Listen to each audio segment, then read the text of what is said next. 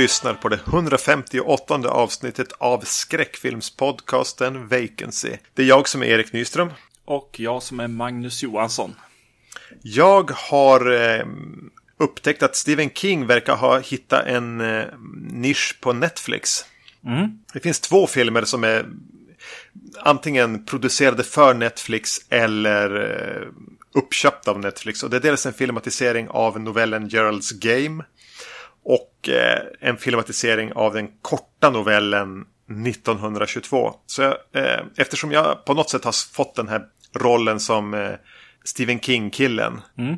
Så har jag ju sett de här något motvilligt efter jag, eftersom jag anade ungefär vad det skulle vara.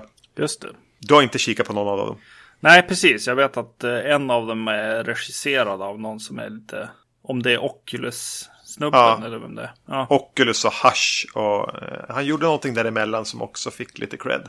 Det var han som gjorde Gerald's Game som jag såg för ganska... Eh, den, den, den dök upp där tidigare.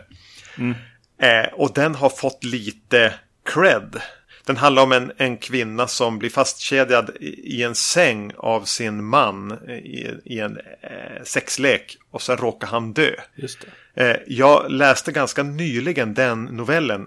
Tyckte väldigt mycket om den. Filmen blev väldigt mycket tv. Jag förstår inte riktigt var den här hypen har kommit ifrån, om jag ska vara ärlig. Den har en genuint jävligt obehaglig sekvens. Snyggt iscensatt, oväntad gåshud. Men i övrigt så eh, känns den så tv. Eh, Och jag vet inte om det är det Netflix är ute efter att, att göra. För Stephen King har ju alltid lyckats få det mesta att kännas ganska tv. Mycket har ju hamnat på tv och han verkar gilla när man gör det för tv. Ja. Och det här känns, eller om det är en Netflix-look på något vis, på deras filmer. Ja. Eh, Man får se ut genom fönstret hela tiden och det är tydligt, gräsmattan lyser grönt men det är ändå natt ute. De- Den vibben. Det som är mest intressant med Gerald's Game är väl att eh, Karl Streuken, alltså han som spelar eh, jätten i Twin Peaks, eh, är med. Ja, okej. Mm. Men ingenting egentligen som man ska ödsla någon tid på. Om man inte gillar det här hyperpolerade tv-looken på skräck. Ja. Eh, 1922 var nog däremot snäppet värre. Den ingår i en novellsamling med lite fyra längre noveller som heter Full Dark No Stars. Nej, Den, den är den första eh, och, och förmodligen den bästa av de fyra i, i novellsamlingen. Men, men eh, det här blev ju inte bra översatt till eh, film. Och jag tror att de har gjort det så bra man kunde göra det. Återigen, stark tv-filmskänsla. Thomas Jane spelar den manliga huvudrollen som brer på med en så här 1922 lantis-accent. Mm. Att, redan där tror jag du får en lite känsla av hur mycket nyanser det kan finnas här. Utan det handlar om en, en, en far och son som dödar mamma slash hustru av eh, anledningar. Och eh, skuld, samvete och eventuellt någonting övernaturligt slår tillbaka på dem. Eh, det blir så fruktansvärt breda penseldrag att eh, ingenting träder fram. Ja, just det. Och det som ska vara läskigt blir pajigt. Eh, Jag fick en jätterysning under när jag såg den däremot. Alltså en, en episk rysning. Vilket en halv sekund senare punkterades av att jaha, jag hade läst den där scenen fel. Okej. Ja. Jag trodde det var the big, alltså, the big Bad som, som kom in helt oväntat på ett obehagligt sätt i en scen. Men när jag väl hade sett vem det var så insåg det var ju Thomas Jane som stapplade runt. Och då var... Så det är liksom dåligt klippt på något vis som gör det spännande. Ja. Ja, misstagen är bättre än, än eh, filmen. Eh, Samtidigt, ingen av dem är en jättekatastrof. Det måste jag ändå säga. Men det, det, det blir så här bland när King på tv, du vet. Mm. Eh, hur långa är de här? Gerald's Game tror jag är lite kortare, så här 88 minuter. Ja. Eh, 1922 här var längre. Okej. Men de är ändå, alltså säg 100 minuter. Mm.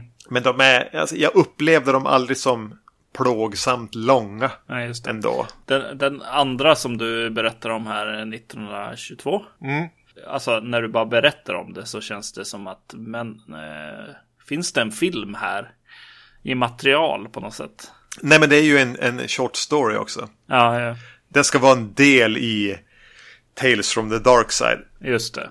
ja, det känns eh, så bara i vad du förklarar. Att den är för lång redan, redan innan jag sett den på något sätt. Ja. Eh, jag tycker inte du ska se någon av de här. Eh, det här är ju bara för Stephen King-nördarna. Eller de som bara plöjer saker på Netflix. Som råkar vara skräck. Mm, mm. Eh, men i och för sig, ska du se någon av dem säga Geralds Game så får du, en, får du faktiskt en genuint otäck scare. Mm. Och du får Karel Strojken. Just det. Mick Garris eh, podcast. I den så intervjuar han eh, regissören här och eh, pratar om hur, hur han själv också hade jagat den filmen lite grann. ja, men tack och lov. Ja. att någon annan hann före. Men, eh, är den bra Mick Garris podcast? Ja, jo men den är, den är rätt skön. Alltså den är ju så här väldigt traditionell liksom tv-intervju egentligen liksom. Där de går igenom ens regissörers karriärer egentligen. Mm. Ja. Eh, vilket är rätt, rätt behagligt så här. Heter den typ Mick Garris podcast eller? Ja, undrar om den går under den där postmortem eh, titeln som man hade för en tv-serie där han mm. gjorde likadant liksom intervjuprogram. Jag tror att den heter Mick Garris Postmortem. Ja. Jag ska kika på den. Det, det låter intressant. Och, och, alltså Mick Garris är ju i princip ett skällsord för mig. Ja, ja, precis. Men han är ju bra som den här personen som för samman de här regissörerna på något sätt och gjorde den där tv-serien egentligen. Eh, producerade eh, den här Masters of Horror. Mm. Det är väl det bästa han har gjort. Det är väl där han ska vara. Mm, mm. Långt från regitjänst. För han, alltså, jag brukar säga att han är världens sämsta regissör. Och det är väl naturligtvis lite bara för att jag vill posera med en, med en eh, åsikt. Ja. Men, eh, och att han ofta hamnar i King-träsket. Han har väl gjort Shining-miniserien och han har gjort eh, den här Bag of Bones och säkert mycket annat. Men mm. han kan ju verkligen inte det. Men jag får ju samtidigt en känsla av att det här är en som verkligen bryr sig. Ja, det gör han verkligen. Särskilt om, om genrefilm. Liksom. Ja. ja, så eh, lite grann det William Lustig har blivit. Mm, just det.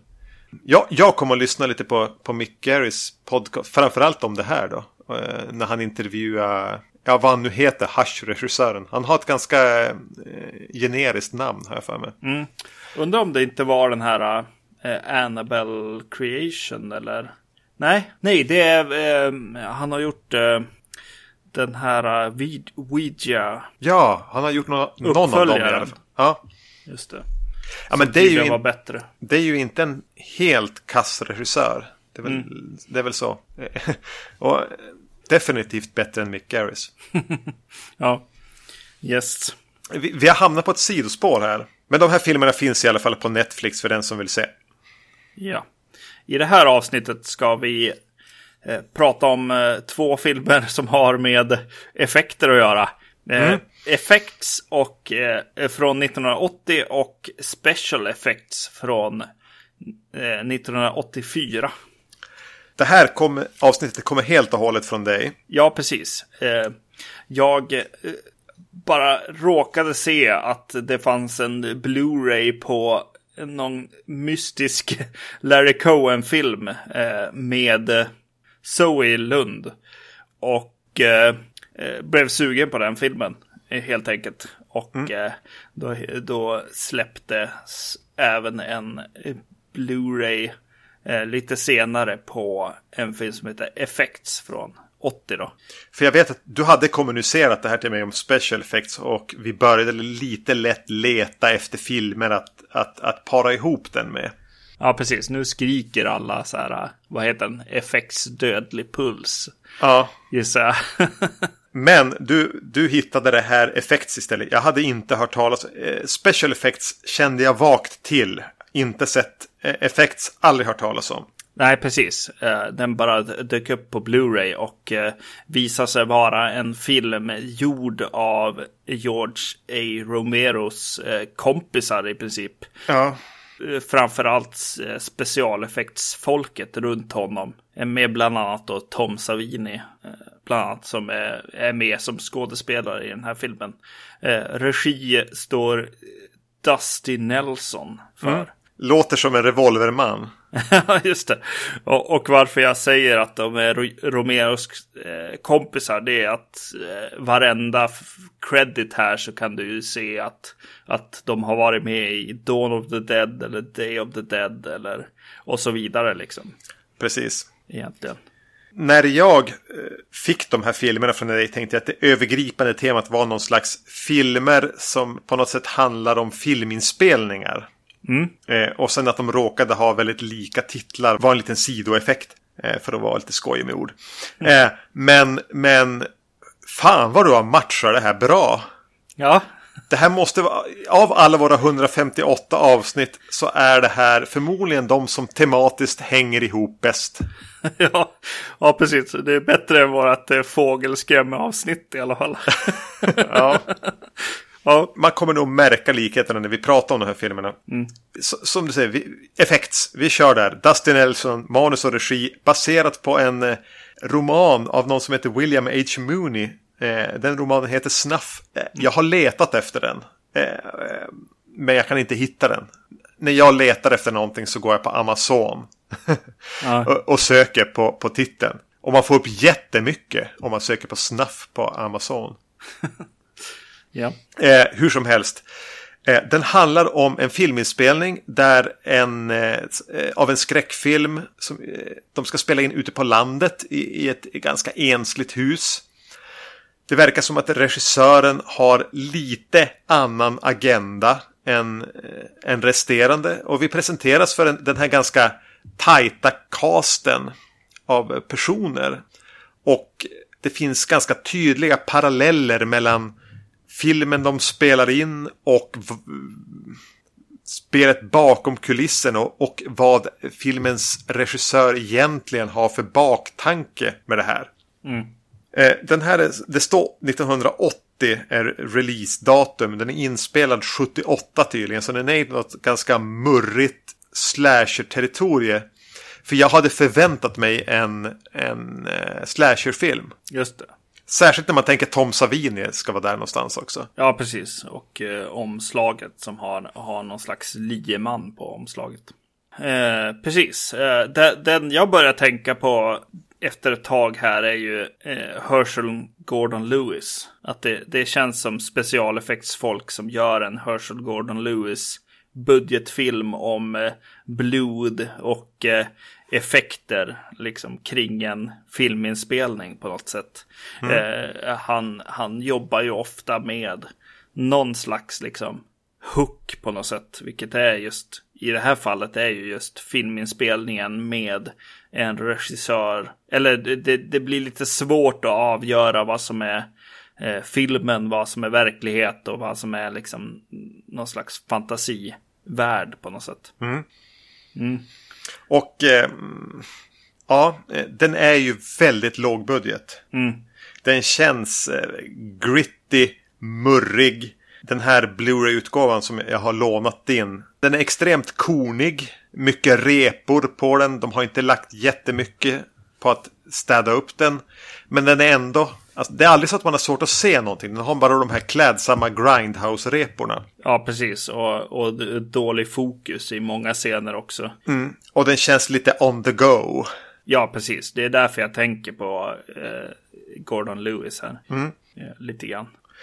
Och jag satt hela tiden och väntade mig den här ganska repetitiva 10-15 minuter mellan morden-filmen. Mm. Men den öppnar med en sekvens med en, med en kvinna som står framför badrumsspegeln och röker en joint. Och ser i spegeln någon komma in genom fönstret med en giallo-rak kniv. Ja. Och ett ondsint, ondsint uppsyn i ansiktet. Samtidigt som hennes, vad man antar är hennes man, kommer in genom badrumsdörren. Ja. Eh, och det är samma person som hon ser i, i spegeln komma in genom fönstret. Ja. Och man förstår att det hon såg i spegeln var kanske inte verkligheten, men det där är hennes man, men det var han hon såg. Och han började prata om någon bjudning de ska på, eller vad det är. Ja. Och jag stormgillar det jag ser. Ja. Fan vad nice. Och så glider ka gör kameran här. Okej, okay, cut! Och så får vi se att det där är filmen de spelar in. Och jag blir lite besviken. ja. Jag ville se det där. Jag ville se vart det där skulle ta vägen.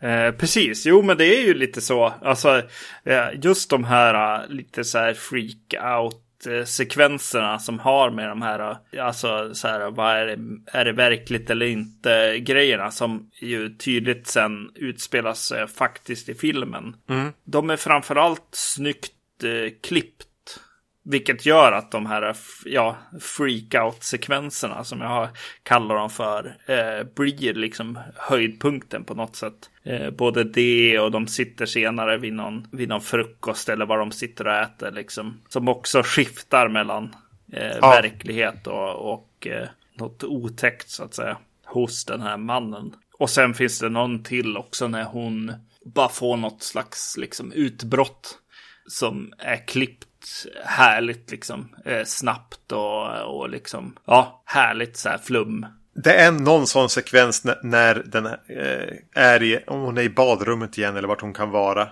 Och kameran som vi ser bara backar hela tiden ja. från henne. Och så får man backa den förbi en kamera som är uppställd och filmar den här scenen. Och, och liksom bakåt och förbi ute till, tillsammans med någon lite melankolisk enkel eh, trudelutt.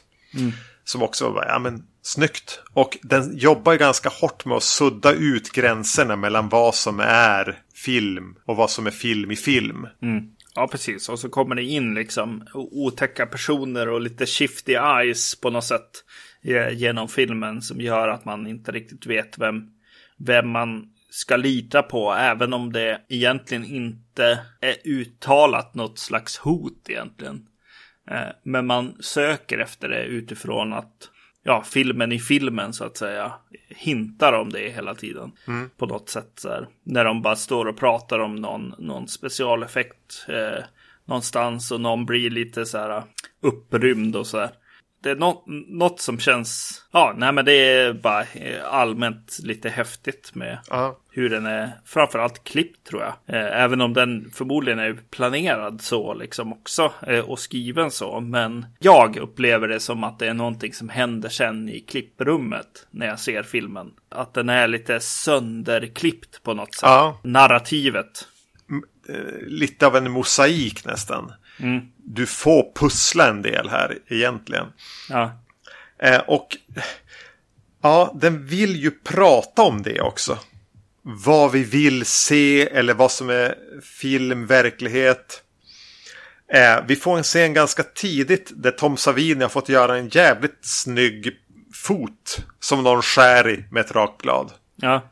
För de testar, den, de testar lite den effekten får vi se. Och de hamnar i en lång diskussion om det är någon gaffer och fotografen och kanske regissören. Och bara, ja, men jag vill att det ska spruta blod när de skär första snittet. Och någon bara, ja men herregud, det sprutar bara blod om du träffar en, en artär. Mm. Och det finns inga artärer där i en fot. Det, det ska rinna ut. Bara, nej men, ingen bryr sig om det. Jag vill ha en första Alltså, de hamnar i en ganska lång diskussion om det. Ja, men tänk efter, vad vill publiken se? Och, ja. och, eller är det realism vi eftersträvar? Eller att den ger sig in i det där nästan eh, kommersiella tänket på konst. Och, och den är ganska öppen med att den här ville mer prata om saker än bara leverera cheap scares eller någonting. Mm. Och jag tycker den där scenen med den här mm, foten är ganska sätter på något sätt, eh, på något sätt nivån. Ja, precis. Ja, exakt. Ja, det är den som jag, jag pratar lite grann om också. Ja. Eh, när, när hon väl vi, visar upp effekten liksom för, för regissören. Och eh, på något sätt så känns det ju obehagligt vad som händer. Det är som att hon skär honom på något sätt nästan. Ja. Och att hon definitivt har rätt i sin sak på något sätt. Eh, som specialeffekts. Folket fick rätt här på något sätt. Ja. De som gör filmen. Vilket är lite, lite kul på något sätt. Det finns andra scener. Jag tänker på en scen när hon, när hon filmar en scen om något typ ett monster eller någonting kommer upp för en trapp Ja, det är pistolen de ska fumla fram. Att sen det faktiska creepet i filmen spelad av Tom Savini eh, själv. Eh, väldigt så här knarkande och alltså man, kan, man vet inte riktigt vart man har han och han kan helt plötsligt liksom attackera folk eller, eller så känns det som. Han är lite killen som gillar att slåss. Inte för att han är arg på någon utan för att det är roligt. Ja, precis. Och eh, att han sen kommer upp för den här trappen liksom i verkligheten så att säga. Mm. Är ju lite häftigt då. Eh, tycker jag. Alltså det, är lite genomtänkt ändå. Mm. Mm. Jo, men den här filmen har mycket, mycket, mycket mer hjärna än vad jag trodde när jag, hade, när, när jag bara slog igång den. Mm. Den har kanske nästan mer hjärna än vad den klarar av. lite så känns det ja. Eh, den, den har en scen som är den scenen som blev lite standout för mig och det är när de Ja, men de, de hänger rätt mycket. De, eh, det blir lite kärleksintriger, någon faller för någon och de har lite sex. Och, eh, kvällarna verkar de dricka väldigt mycket. Och vid något tillfälle så dricker de och tar lite kokain. Eh, I en väldigt behagligt iscensatt, både välspelad och egentligen välskriven. Och de nästan instruerar hur man ska snorta kokain. Mm. Och så plockar reg filmens regissör fram Ja, men jag har något jag vill visa er. Mm. Och dra igång en så här super 8-film på, på typ ett lakan. Mm. Av något som verkar vara en snafffilm. Ja. Och, och den, på något sätt så är det en, nästan en vändpunkt eller en slags kärna som hela den här filmen kretsar kring. Ja.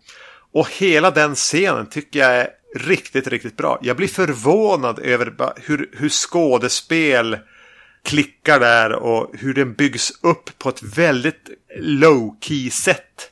Mm. Och så får vi titta på den här skräck, eh, snafffilmen för vad den är. Och lämnas hela tiden i en ovisshet. Var det en snafffilm? Eller var det någonting som var iscensatt allting? Mm. Och att vi får ta med oss hela den ovissheten och känslan in i resten av filmen. Hela den sekvensen tycker jag är oväntat skarp. Ja. Ja, den är och, det. Och välspelad. Det, och jag vill nästan komma tillbaka till det. För jag tycker att generellt sett är det en välspelad film. Mm. Jag, jag, är lite förbluffad över en del skådespelare. över, över att uh, är det här lite som, som, som känns det här slöa, lite som du säger, Herschel Gordon Lewis-sättet. Så är det många som levererar på ett sätt jag inte riktigt var beredd på. Nej.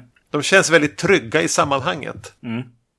Ja, det gör de jag noterade, jag hade du, textning på eh, när jag såg den här. Jag med. Eh, och ibland så stod det erratic music. Och eh, det kände man ju av. det kändes väldigt mycket som att här har de inte riktigt budget utan de, de bara kör på något sätt. Det är någon som bara kör helt enkelt. Ja. klinkar på, på pianot eller eller vad som egentligen händer här, men ja. Det känns lite slabbigt. Mm, mm. Lite synd kan jag tycka för filmen tror jag. Eh, att det drar ur mig lite grann ur den. Ja, man, man, man, känner nästan att man vet vad som ska komma för typ av musik och på vilket sätt den ska bara klinka på. Mm. Man hör nästan play, alltså hur någon trycker ner play på en, på en kassettspelare. Mm. När vi säger alla, alla positiva delar här så, så tycker jag också att den liksom eskalerar på ett väldigt eh, nice sätt. Liksom. Mm. Eh, eskalerar till någon, någon jaktsekvens nästan. På ett ganska oväntat sätt. Ja, verkligen.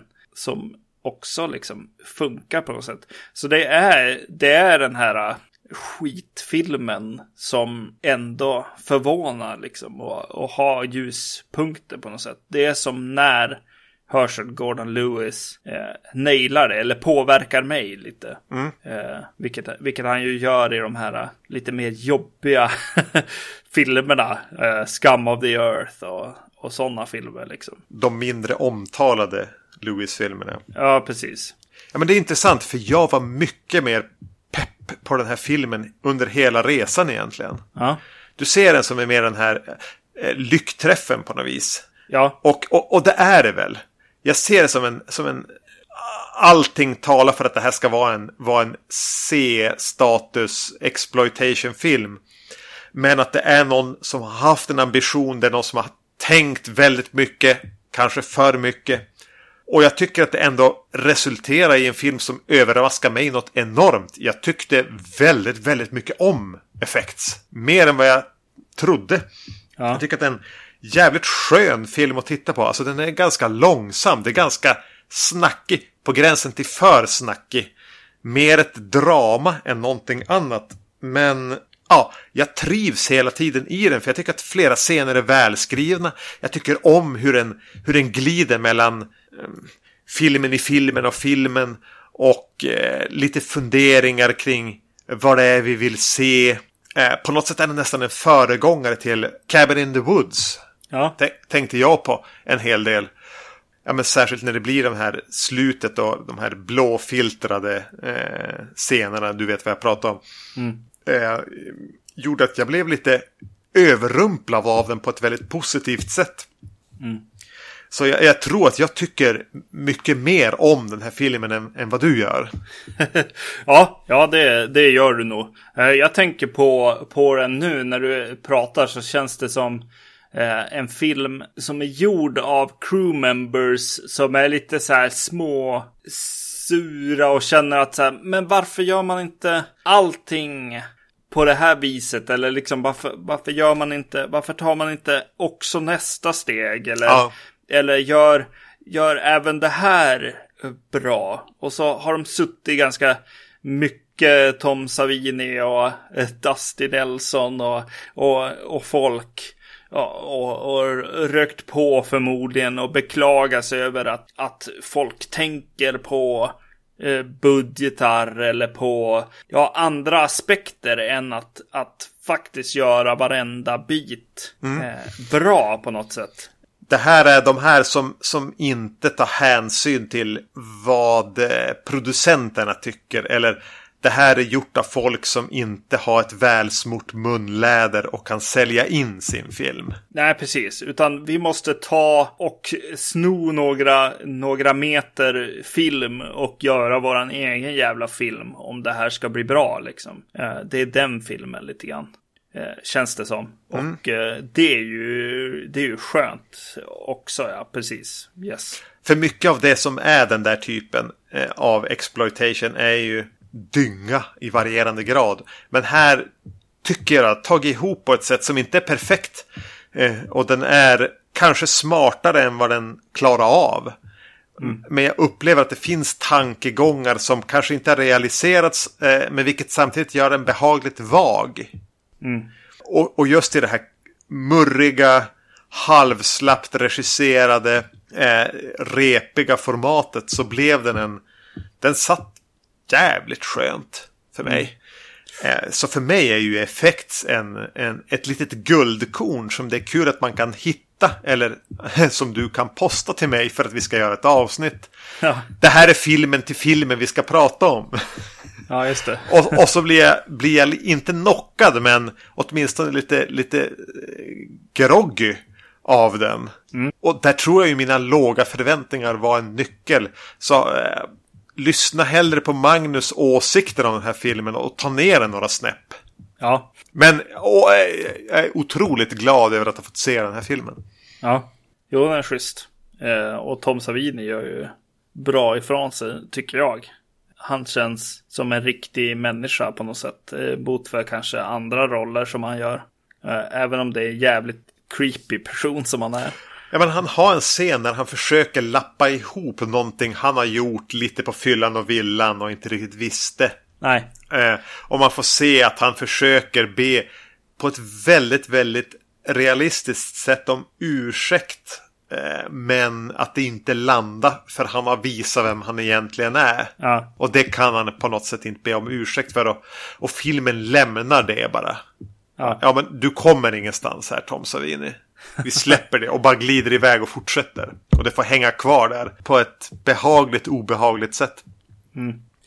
Eh, coolt. Eh, då tycker jag vi går vidare till nästa film egentligen.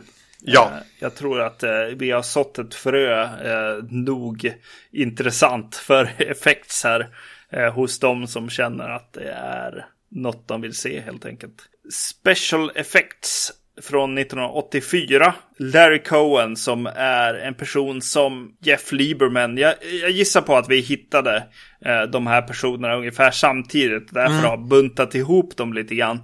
Eh, för att de är just writer directors och är ganska, är båda lite så här, jag har ett koncept som jag måste bearbeta på något sätt. Och tänka, tänka, tänka, tänka kring. Ja, precis. Ja, Larry Cohen alltså, har gjort en serie med filmer som inte jag faktiskt har sett än idag. Och eh, bara för att vi har redan från liksom, ja vadå, har vi haft podden i över fem år nu? Ja. Eh, It's Alive eh, har han ju gjort. När, när, när var det du gifte dig? För då fick jag den boxen i, i någon slags, ska vi kalla det för toastmaster-present. Ja, just det.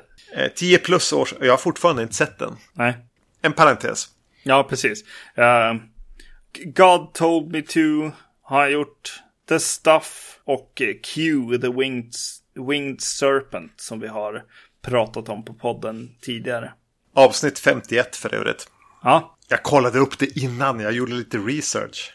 snyggt. Ja, Eh, The Stuff såg jag för ett tag sedan. Eh, släpptes ju på eh, Blu-ray för ett tag sedan. Eh, vi har fått en request på The Stuff tror jag. Mm. Eh, så, så, så, så jag har, det har väckt en pepp hos mig att, att prata om den. Det kan vi absolut göra. Nej men som du säger, Larry Cohen är ju den här eh, exploitation-tänkaren. Precis som Jeff Lieberman. Jobba, jobba i slasket men är en person som nästan är på eh, samma nivå som Bergman eller eh, Truffaut eller de här som har fått en jättehög konstnärlig status. Me- Medan de har jobbat i slaskgenrer och varit ganska nöjda med det. Så har de i viss mån haft samma eh, konstnär eller samma konstnärliga tänk eller haft eh, ett, eh, en kreativitet som är på absolut samma nivå som arthouse-regissörer. Utan att de för den skulle ha gjort arthouse-filmer. Svårdefinierade människor det här. Men, men, men just eh, Cohen och Lieberman är väl de två bästa exemplen på det. Jag sitter här vid mitt skrivbord och jag har några tavlor uppe här vid skrivbordet som är så här uh, lobby cards. Det slår mig att Blue Sunshine är väl egentligen den som är den som skulle lika gärna kunna ha blivit skriven och regisserad av Larry Cohen av Ja. Jeff Liebermans filmer då. Ja, verkligen. Skulle jag vara ordentligt onykter så skulle jag nog kunna hävda att det var Larry Cohen. Ja, exakt. Hamna i bråk över den diskussionen. Ja, precis. Yes. Eh, ja, så det här är ju en Larry Cohen-film som det inte pratas överdrivet mycket om. Nej, precis. Ärligt talat så var det att jag gick igenom eh, Zoe Lunds eh, filmografi här. Som gjorde att jag, att jag kom till den här filmen. Att jag kände, kände lite pepp att se något annat med henne. Och Ja. se eh, vad hon gör när hon talar och sånt. hon är ju med i Miss 45. Är väl hennes stora roll. Oförglömlig insats eh, i en av mina nästan topp 10 favoritfilmer. Precis, och sen då att se då att Larry Cohen har gjort en film med henne gjorde ju att det gick ju inte att, att motstå här. Den handlar väl egentligen i, i kärnan om en regissör som har fallit i onåd i Hollywood och eh, flyttar tillbaka till New York och gör, eh, råkar ha ihjäl en kvinna. Han stryper henne för att hon kränker honom när de ska ha sex. Vilket leder till att han snärjs, eller, snärjer in andra inblandade i att göra en film om det han har gjort där en annan person är misstänkt. Och, och blanda både fiktion och verklighet. För han råkade ju även filma det här mordet. För han gillar att filma det han gör. Och han eh, eh, verkar ha en slags eh, fetisch kring det här med snaff. Ja. Eh, Men filmen börjar ju med att vi får följa en kvinna som eh, har, är lite på, på flykt in i skådespelariet. Vilket tydligen automatiskt leder till att man gör lite topless gig. Och annat som man kanske inte kommer vara så stolt över längre fram. Som är vars äkta hälft från la- lantislivet jagar efter henne in i den här myriaden av, av cyniska eh, filmproducenter och regissörer. Men inte riktigt hinner få fatt i henne förrän hon har blivit mördad av den här eh, försakade Hollywood-regissören. Och sen får vi följa hur han vill involvera så många som möjligt i den här eh, filmen om ett mord som han har begått men som han försöker lägga över skulden på någon annan som dessutom är huvudmisstänkt. Det är en ganska svår film att riktigt hamra ihop till en kort premiss. Ja. ja, det är det. Jag skulle ge mig själv två av fem i betyg för eh, att presentera vad den handlar om. Ja. nej. Eh, ja, nej, den är svår. Men eh, det är bra att vi har den summeringen när vi ger oss in i samtalet här. Det som eh, blir lite kul här är ju att Zoe Lund var min väg in i den här filmen. Och hon spelar ju den här kvinnan som blir mördad i, i, början av filmen egentligen av den här regissören. Eh, och gör det på ett, eh, ett sätt som känns eh, konstigt. Det är något konstigt med henne. Det känns som att ja, jag har inte hört henne prata tidigare. Nej. Och jag blir förvånad vad som, hur hon pratar. Det är nästan så att jag får en känsla av att hon är dubbad. Ja, jag fick också den känslan. Det stämmer inte riktigt. Framförallt inte jämfört med övriga skådespelare. Hur ja, det, det klickar i läpprörelser och röst på något vis. Ja, precis. Eh, så, så eh, vilket kanske visar sig sen att, det- att det är så också. Men eh, det är ju lite konstigt att, att dubba bara för att eh, få, få till någon slags eh, eh, liksom lantis-röst här. Ja, men, men ärligt talat, hade du känt igen henne om du inte hade vetat att det var Zoe Land, eller Zoe Tamerlis som hon kallas ibland. Ja, precis. Eh, nej. Nej. Eh, nej, det är ju någonting eh, mer också än det liksom. Att det, att det är liksom både peruk, alltså hon är blond här till exempel. Eh, och eh, ja, det känns väldigt underligt faktiskt. Och så sen bara helt plötsligt så dör hon och så bara jaha, ja det var Ja. den. Det Det var den filmen. Även det, det avsnittet. Jag tänker att det är värt att stanna upp här vid Zoe Land.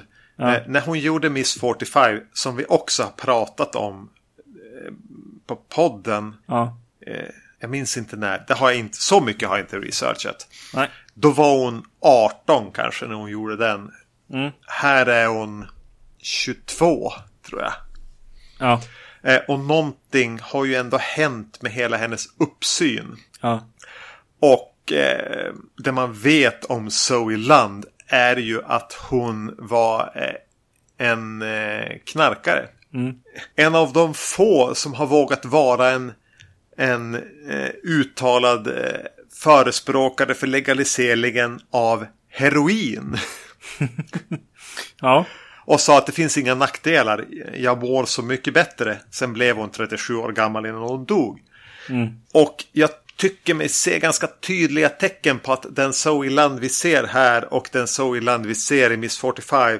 Att de här fyra åren som har gått däremellan är fulla av ett ganska aggressivt missbruk. ja. Dels har hon magrat på ett sätt som inte känns riktigt sunt, framförallt i ansiktet. Men hon har ett rörelsemönster och en uppsyn som påminner mig lite väl mycket om jobbet. Ja, just det. Och eh, hon, hon rör sig, ter sig väldigt mycket som någon som har ett ganska tungt missbruk av heroin, amfetamin eh, eller andra typer av uppåttjack. Ja, precis. Eh, notera även att du jobbar eh, på SOS. Ja.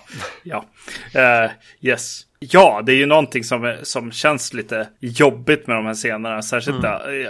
öppningen med henne, presentationen egentligen. Att, att eh, hon är så pass mager liksom. Hon dansar runt eh, halvnaken här eh, framför en massa eh, fotografer och så. Mm. Eh, och eh, man vill som bara ta henne därifrån på något sätt. Hon känns inte så, så kraftfull så att säga som hon är i Miss 45. Nej, och det är någonting med den här avmagrade som känns nästan aids eller cancer. Mm, precis. Eh, som gör att man vill skydda, man vill hjälpa, man vill vårda snarare än att man vill bara yeah! precis. Dansa! Ja. För helvete. Ja, eh, och vilket på något sätt tjänar filmens syfte i att man ganska man kan identifiera sig med den här mannen som dyker upp där i en ful jeansjacka. Ja, precis, just det. Eh, hennes, hennes man från eh, landet dyker upp där och eh, ska ta tillbaks henne mm. till barnet de har gemensamt. Bland annat. Ja, han uppfostrar det barnet på något vis själv och, och hon har dragit iväg för att söka lyckan som skådis eller servitris eller strippa eller vad det då blir. Mm det, det, är en väldigt konstig skådis som dyker upp, den här eh, mannen kan jag tycka. Brad Reen heter han. Eh, han är helt hopplös va? Ja, precis. Jo, han är inte bra. Han är verkligen ingen filmstjärna sådär som håller upp en hel film på något sätt. Eh, utan han är rätt tafatt och eh, eh inte bara som karaktär utan som skådis också. Ja. Men känns väldigt typiskt 80-tal. Det fanns ett helt lass sådana här stolpskott. Som skulle vara lite hunkiga. Och man tänkte att det skulle räcka. Mm. Eh, jag, var det inte när vi pratade om Near Dark som... Som vi pratade om, vad fan hette han? Vänta nu, jag har det någonstans. Adrian Passdar.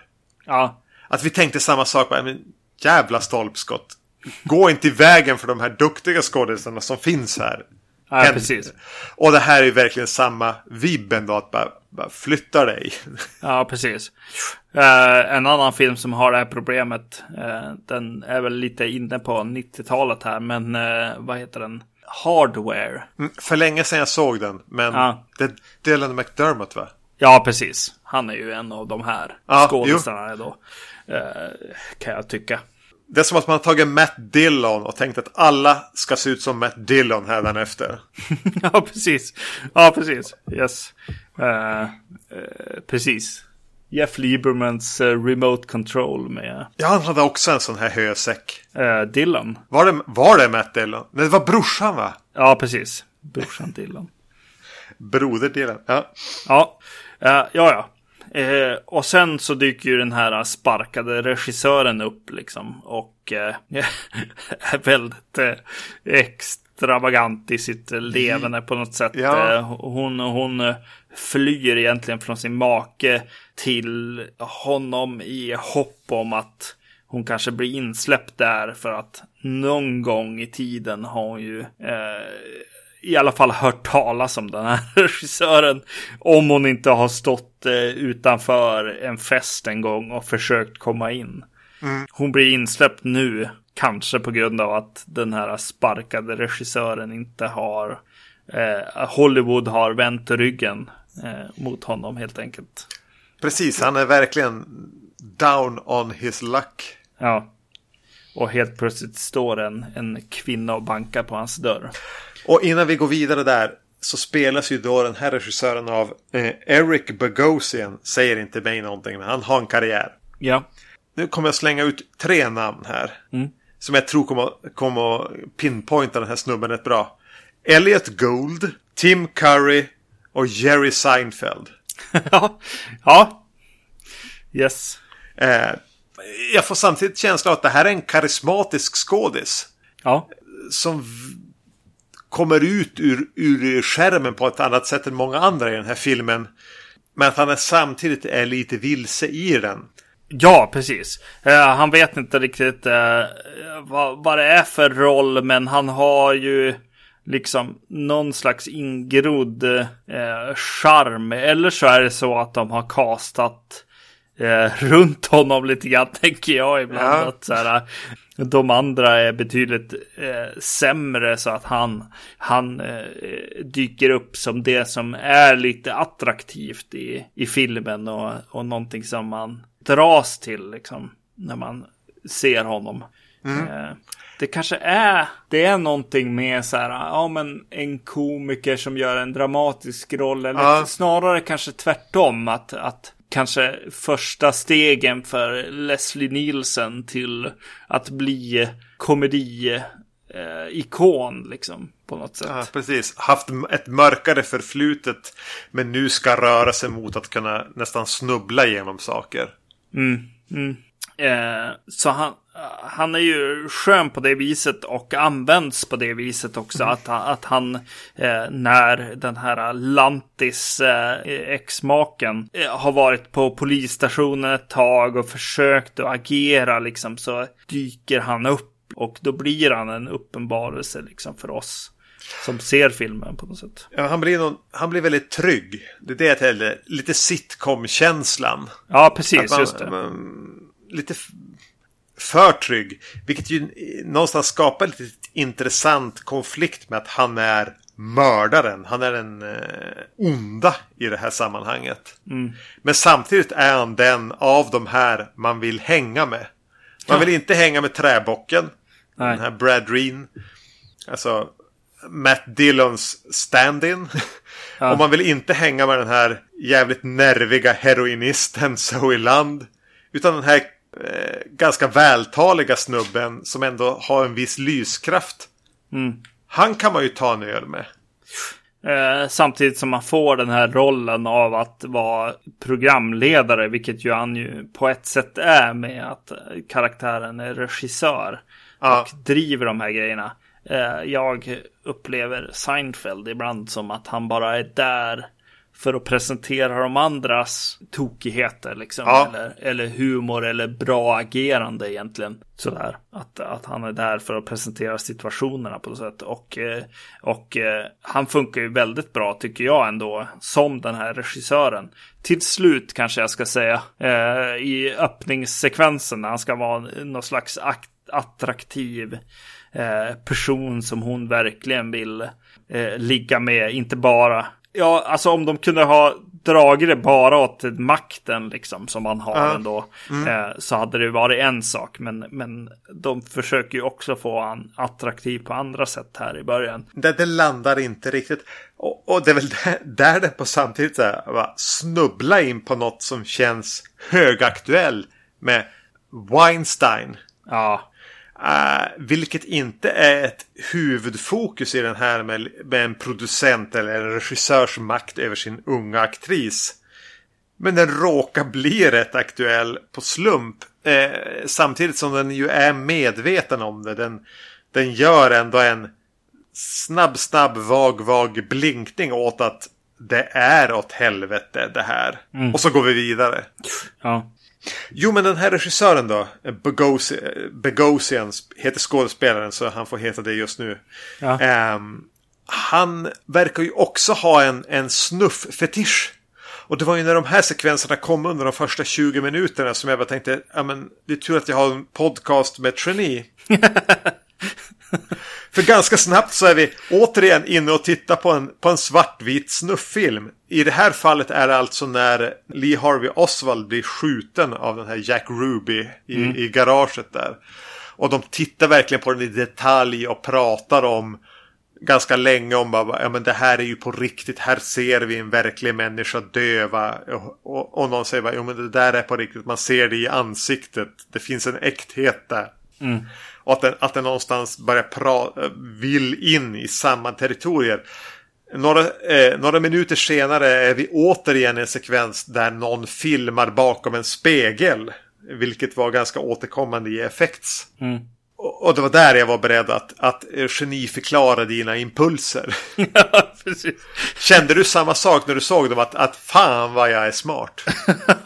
ja, jag tänkte inte riktigt så. Att likheterna var ganska slående där med att, med att det här är filmer som vill prata om skillnaden mellan mellan fiktion och verklighet. De vill prata om det här med, med att döda någon på riktigt och realismen i att i, i själva dödssekvensen. Är det publiken törstar efter eller vad törstar de efter när det handlar om mord och död på film? Att, att båda de här är inne och snurrar i samma begreppsvärld. Mm, mm. Han pratar ju här, Larry Cohen, om just så här, en regissör som ändå blir beskylld av att det handlar, allting handlar om, om specialeffekter. Han pratar ju lite grann kanske om, om sig själv på något ja. sätt, när han är en genre-regissör sådär. Ja, och vill behandla det.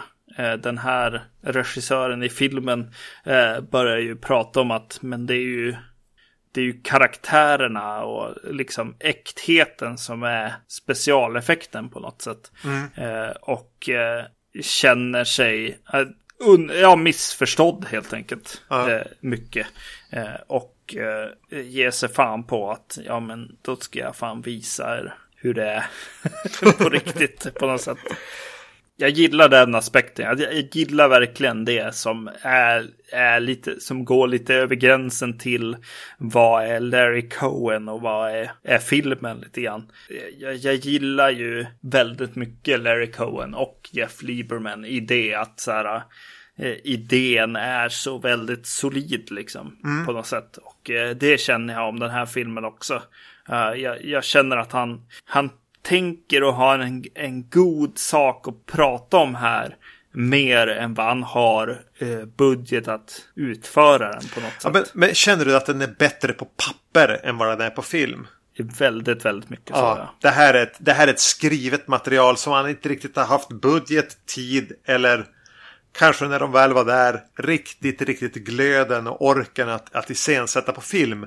För det är någonting med hela tonen över den som känns träig. Medan i grundpremissen finns det mycket mer i. Mm. Så känns det ju verkligen i den här filmen. Och eh, jag, ja fan alltså om jag inte gillar att han ändå säger fuck it, jag gör det ändå på något sätt. Även ja. om jag inte kan komma dit riktigt. Jag har svårt att gilla den här fullt ut. Jag kan Nej. nästan mest uppskatta den för den oförutsägbarheten tar med en från ruta ett. Mm. Eh, och att den och nosar på saker som jag tycker är intressant. Och man känner ändå att Larry Cohen gillar att eh, skriva kring idéer. Mm. Men när jag samtidigt backar från den nu eh, var det ganska nyss jag såg den klart men då så är, handlar den ju för mig mest om att se en skådespelare som berörde mig så djupt som Zoe Land gjorde i Miss 45. Att se henne i en slags fullfjädrad dekadens i heroinmissbruk här. Att det mm. både är sorgligt och fascinerande. Ja. Eh, att, att det ska råka ha fastna på film i, den här, i det här sammanhanget. Ja. ja, jag vet inte. Det är just det är någonting med, med idéer som faktiskt hamnar på, på film som gör att jag eh, ändå eh, gillar att den är gjord. Men ja, jag håller med om att den, den blir ju inte bra, den här filmen. Utan den, den, den glider ifrån regissören själv på något sätt här. Mm. Men jag uppskattar ändå att den finns där och att jag har sett den och den är svår att samtidigt tycka riktigt illa om. För mig. Ja, det är det ju. För det... Precis. Men sammanfattningsvis ändå. För mig blev ju Effects en överraskning. En film som jag gillade plus. Och jag tyckte hade en ett jävligt skön gritty känsla över sig. Eh, Medan då Special Effects hade en större budget men kanske för låg budget för den, vad den försökte göra och hamna i en slags träighet i skådespelet som jag tycker Effects undviker. Genom möjligtvis en pårökt känsla där alla kände alla och det inte spelade så stor roll. Tog ihop rätt bra. Medan det här känns mer iscensatt och därmed stolpigt så blev det här framförallt hur de i filmerna gillar att undersöka samma fenomen. Ett väldigt tillfredsställande avsnitt i så att det är en kombo som jag tycker man bör se tillsammans på ett sätt. Ja. Nästan så att man ska se special effects före man ser effects. Ja, eh, så kan det definitivt vara. Alltså, någonting jag vill egentligen som är lite av en spoiler som jag ändå vill öppna med dig för att jag vill bolla det egentligen. Jag vill, jag vill höra dina åsikter. Det är lite av en sån här grej som kanske vargtimmen skulle ha tagit upp. Mm. Eh, men nu har vi sett den här och så under sommaren såg vi eh, Della Mor. Och eh, det är någonting som dyker upp i mitt huvud som är som en fråga så här. Det här med en annan karaktär som ser exakt likadan ut som, som den förra karaktären. Alltså som ja, i film spelas av samma karaktär till och med. Ja. Alltså, det är ju ett litet gotiskt motiv. Va? Återkommande tema med dubbelgångare. Ja, precis. Som väl egentligen handlar kanske om en besatthet hos, men vi säger den som har skrivit det. Eh, som, som bearbetar samma olyckliga kärlek eller någonting. Men det är ett ganska återkommande tema med, med doppelgangers. Bara liksom Twin Peaks nya säsongen är, är, är, verkligen någonting som grottar ner sig i det. Mm. Ja, precis. De och en här... fantasi på ett sätt också. Ja, precis. Exakt som du säger med de gamla gotiska eh, historierna. Mycket så här. Hon ser precis ut som tavlan liksom. Ja. Och det är ju en manlig fantasi också liksom. På något sätt kanske att återuppleva den här tonårsförälskelsen som aldrig riktigt fick blomma ut till det den hade kunnat bli för att de var alldeles för unga eller när, när kärleken uppstod och man växte ifrån varandra. Eh, precis, just det. För det slog mig nu också att så här, ja det är ju väldigt, väldigt, ja en manlig fantasia. Alltså det är ofta, det är nästan uteslutande kvinnor som kommer tillbaks på det här viset liksom. Mm, mm. Titta bara på Leonardo, Leonardo DiCaprios eh, fem senaste flickvänner och se om du kan skilja dem åt. alltså män i makt som, som byter ut kvinnor som ser ungefär likadana ut. Alltså det är någonting jävligt obehagligt i det och det finns det har väl funnits den strömningen genom alla tider som är ganska ofräsch. Mm, mm. Och det här gotiska dubbelgångare-motivet har väl finns det väl mer stoff i än just det. Och det finns kanske till och med ett Oidipus, det här komplex med det med att det är din mamma du ser igen. Och, mm. och liknande. Men, men ja, absolut. Det är någonting vi säkert kommer att stöta på i framtida avsnitt av podden också. Ja. Med män som på något sätt vill fortsätta ligga med 18-åringen de blev förälskade i. Trots att de själva är 63 och deras hustru är 62. Exakt. Så vill de fortsätta ligga med 18-åriga versioner av den. Mm, precis, För det var den stora kärleken. Mm, mm. Ja, det är bra. nice. Vad bra att vi tog upp det där. Uh, uh, för det, det slog mig och uh, jag tyckte lite, jag blev lite illa berörd av det. Uh, framförallt den här gången när det var så nära inpå Della Morte Della Mor också. Mm. Att säga bara, ja, det här är ju faktiskt en grej. Och det känns lite otäckt på något sätt. För det, det, filmen handlar ju mycket om det där att hitta den här personen igen på något ja. sätt.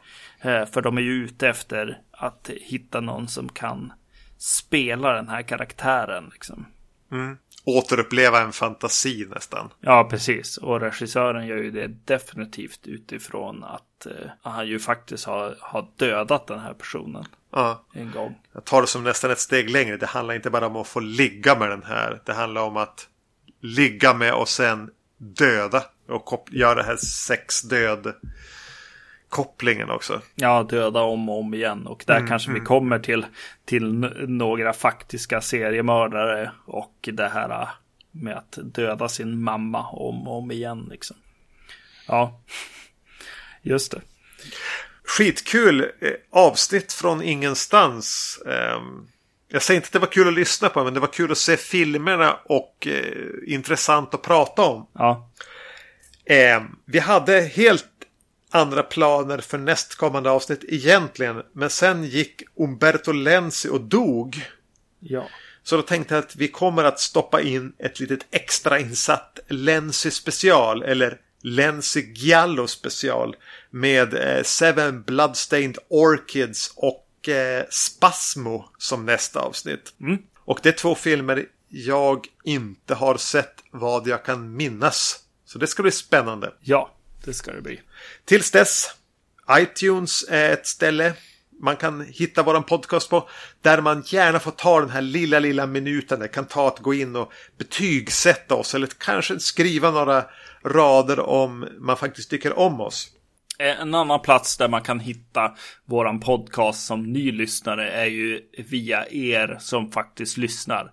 Eh, så ni får gärna tipsa en, en eh, vän eller en skräckfilmsintresserad person på jobbet eller så om oss. För det är jätteroligt när ni lyssnar helt enkelt. Och alltid kul när ni kommenterar på Facebook. Framför allt är väl det som är den vanligaste platsen där vi kan interagera med varandra. Precis. Facebook är väl bästa sättet att kommunicera med oss. Annars finns det en mail på podcast.vacancy.se. Och vi finns även på andra podcastplattformar. Acast bland annat. Eller vacancy.se. Men nu ska vi sluta rabbla en massa adresser och eh, egen reklam. Vi ses nästa gång. Ha det bra! Ha det bra, hej!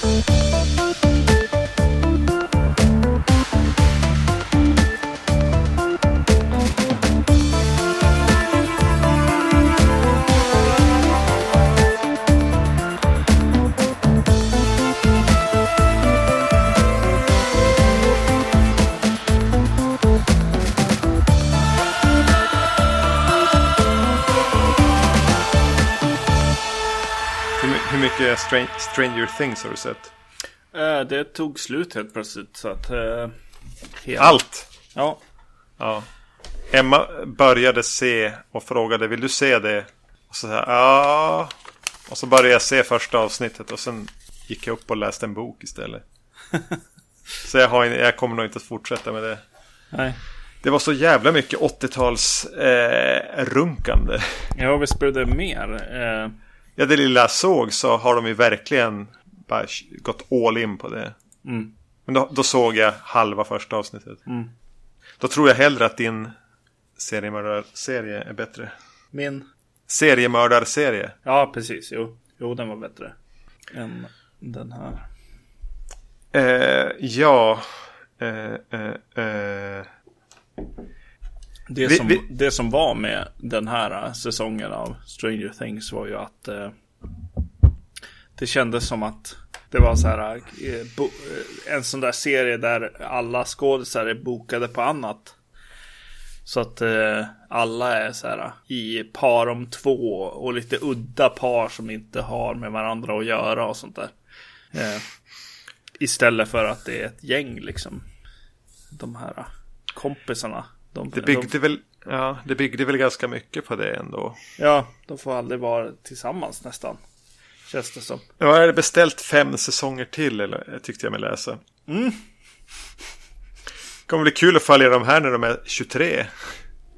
Vad fan. Och se vänner-premiären tillsammans. ja, precis. Uh, jaha, okej. Okay.